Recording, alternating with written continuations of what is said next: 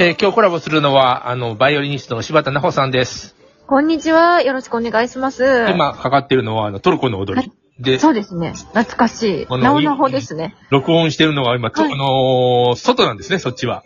そうですね。雨降ってます。そうなんですよ。大阪も今ね、雷を伴う大雨が。あー、寒いですね、ちょっと。あ大丈夫ですか？あ。もう、僕は家の中なので、ただ、あの、雷の音がたまにするかもしれません。はい。お疲れ様です。ありがとうございます、今日は。いえいえ、あのーはい話したいことがございまして、えっ、と、ライブ、ライブと言いますか、あの、コンサートですね、これね。そうですね。あのー私ずっとアルゼンチン単語を演奏してるんですけども、あのーブエノスアイレスから、あの、ピアニストが来まして、うん、うん。一緒に、はい、50奏で演奏することになっております。すごいな。うん。はい。あの、はいニコ、えー、ニコラスさん、ゲシュベルクさんでいいのかなニコラスあ、ゲルシュベルグさんあ。ゲルシュベルグさん。はい。で、彼はどういうピアニストかと言いますと、あの、ピアソラ財団うん。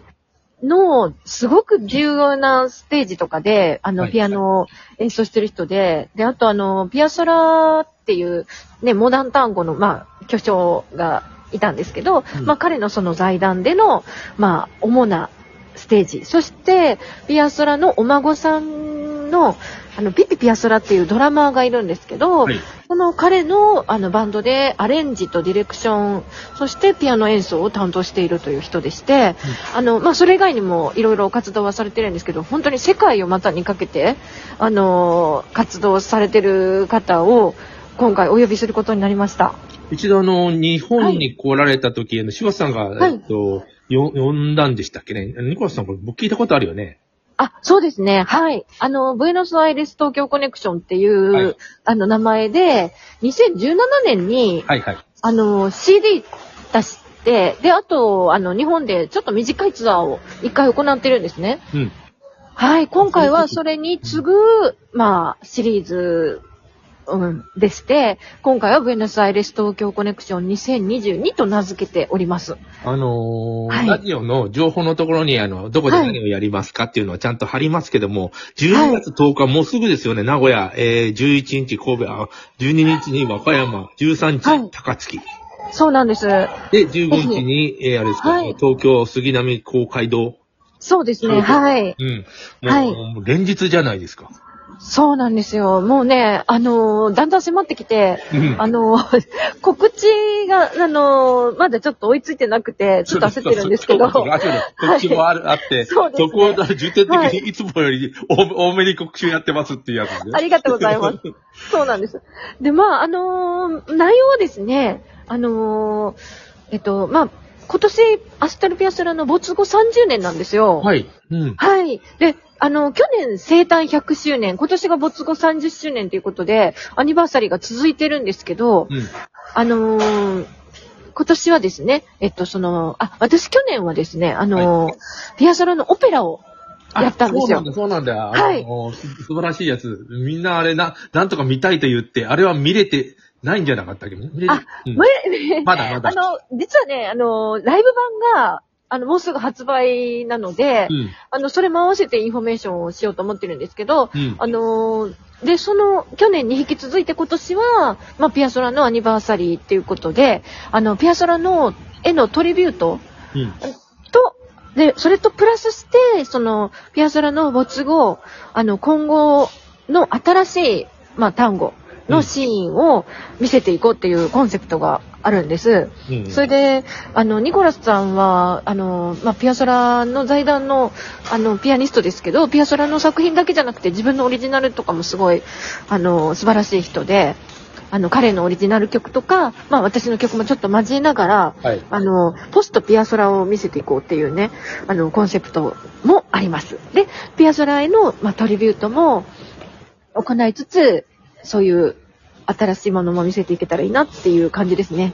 うんもうピアソラ、あの、はい単語の世界ではみんな知ってると思うんで、このラジオを聞いてる人が、えーよく知ってないとは思うんですよ。僕もね、あの、はいもっと昔の人かと思って、没後まだ30年だから、えっと、はい割とあの、同世代を生きてるみたいなところもあるんですね。そうですね。まあでも、あの、どう、どうなんでしょうね。この間私あの、えっと、音楽の友っていうクラシックの名門誌で、ああの、ピアソラの特集があって寄稿させていただいたんですけど、うん。あの、まあ、だいぶ浸透はしてきてる感じで、で、うんまあ、クラシックの作曲家と同じようにこれから普遍的なものになっていくのかなっていう、うん。まあ、過渡期っていうかね、今から、今、今、今生きてた人からちょっとこう過渡期を経て、これから普遍的な存在になるのかなっていう、まあ感じの存在だと思います。あの、普遍的な存在だと思ってるけど、僕ね、あの、単語といえばピアスラ。はい。ああ、まあそういう人もいるし、うんピアソラは単語じゃないっていう人もまだ未だにいらっしゃるのですけど、まあでも、あの、私としてはもうピアソラは単語、私のにとっての単語の入り口だったので、うんうんものすごく、はい、もう核にドンってある存在ですね。なこちゃん、あの、一番はい最初から単語なの？本当バイオリンやってて。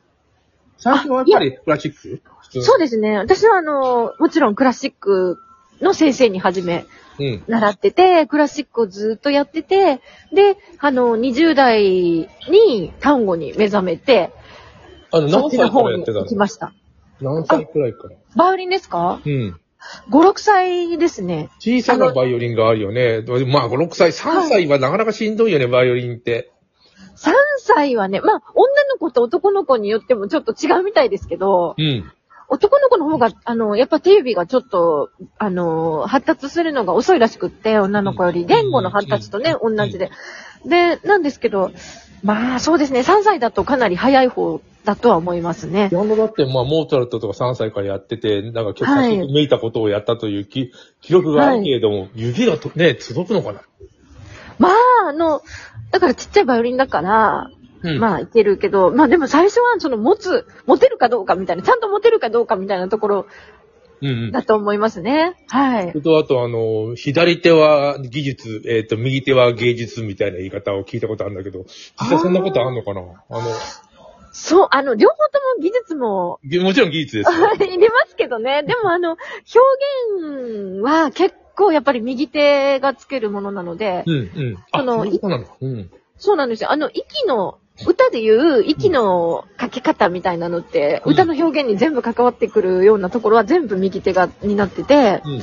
そのどのぐらいの音量とか、どのぐらいの音色とか、あの、っていうものは全部右手でコントロールしますね。あバイオリンの場合はコント。ロールしてて、あの、左手はいの音階とかそういうことですもんね。そうですね。はいはいい。ろいろもやってますけどね。あの、実は左でも。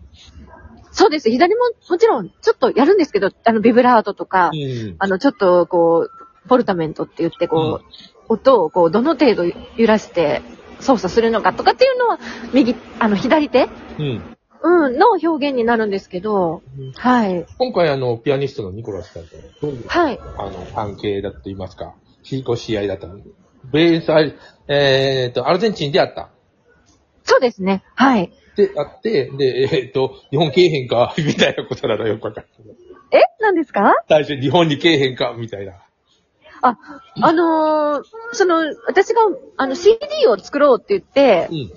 まあ、作ったんですけど、えっと、最初ラスト単語っていう、あの、私が主催してるうん。日本の単語バンドにゲストに入っていただいたっていうところから進行が始まって、その翌年に、あの、ニコラスさんと、あの、会って、それで、その次の年だったかな、うん。CD 作ろうっていうことになってうん、作って、で、せっかくだからじゃあそれ売ろうっていうことで、ニコラさんに来てもらって、うん。はい、段階が、あの、いくつかありまして、うん。そんな感じで、で、そのコロナ禍にもですね、あの、来てもらうこととかは叶わなかったんですけど、ニコラスさんのプロデュースする CD に、私、あの、リモートで参加させていただいたりとか、最近はできるもんね。うん。はい、そういう、なんか、あの、交流もしてますね、最近は。リモートで録音っていう、リモートって言いますか、合わせて音源を送る感じになるの？よくわからないんだけど。あのーえっと、向こうからオ、ケが送られてきて、あ、なるほど。それうん。はい、それに合わせて、それをヘッドホンしながら、うんその、それに合わせて録音して、バイオリンのテイクだけを向こうに送るっていう感じですね。でもあの、それ、それだとさ、あの、はい昔からよくあるパターンだったりするじゃない？スタジオでやって、えーテイクだけこういろいろ、あの、なんてバラバラに撮ってで合わせていく。はい手法は。そうです。昔からあったにはあったから。はい、そうだと思います。まあ、それをもっとよりリモートみたいな感じにできるよね。話したりしながら。そうですね。最近はもう技術がね、発達してきてるので、随分本当違うと思うよ。もう昔は音が合わなかったり、本当に、本当にやってね、一緒に。そうですよね。ダブローさんがなんかあの、なんだっけ、あの、えー友達、えー、どう、どう、どう、どう、動物、集まれ、集と思っていうのか、集と、集まれ動物？はい。あれでさ、もう CM だったと思うけど、もものすごいたくさんの人とさ、はい。同時に録音してるようなシーンがあったけど。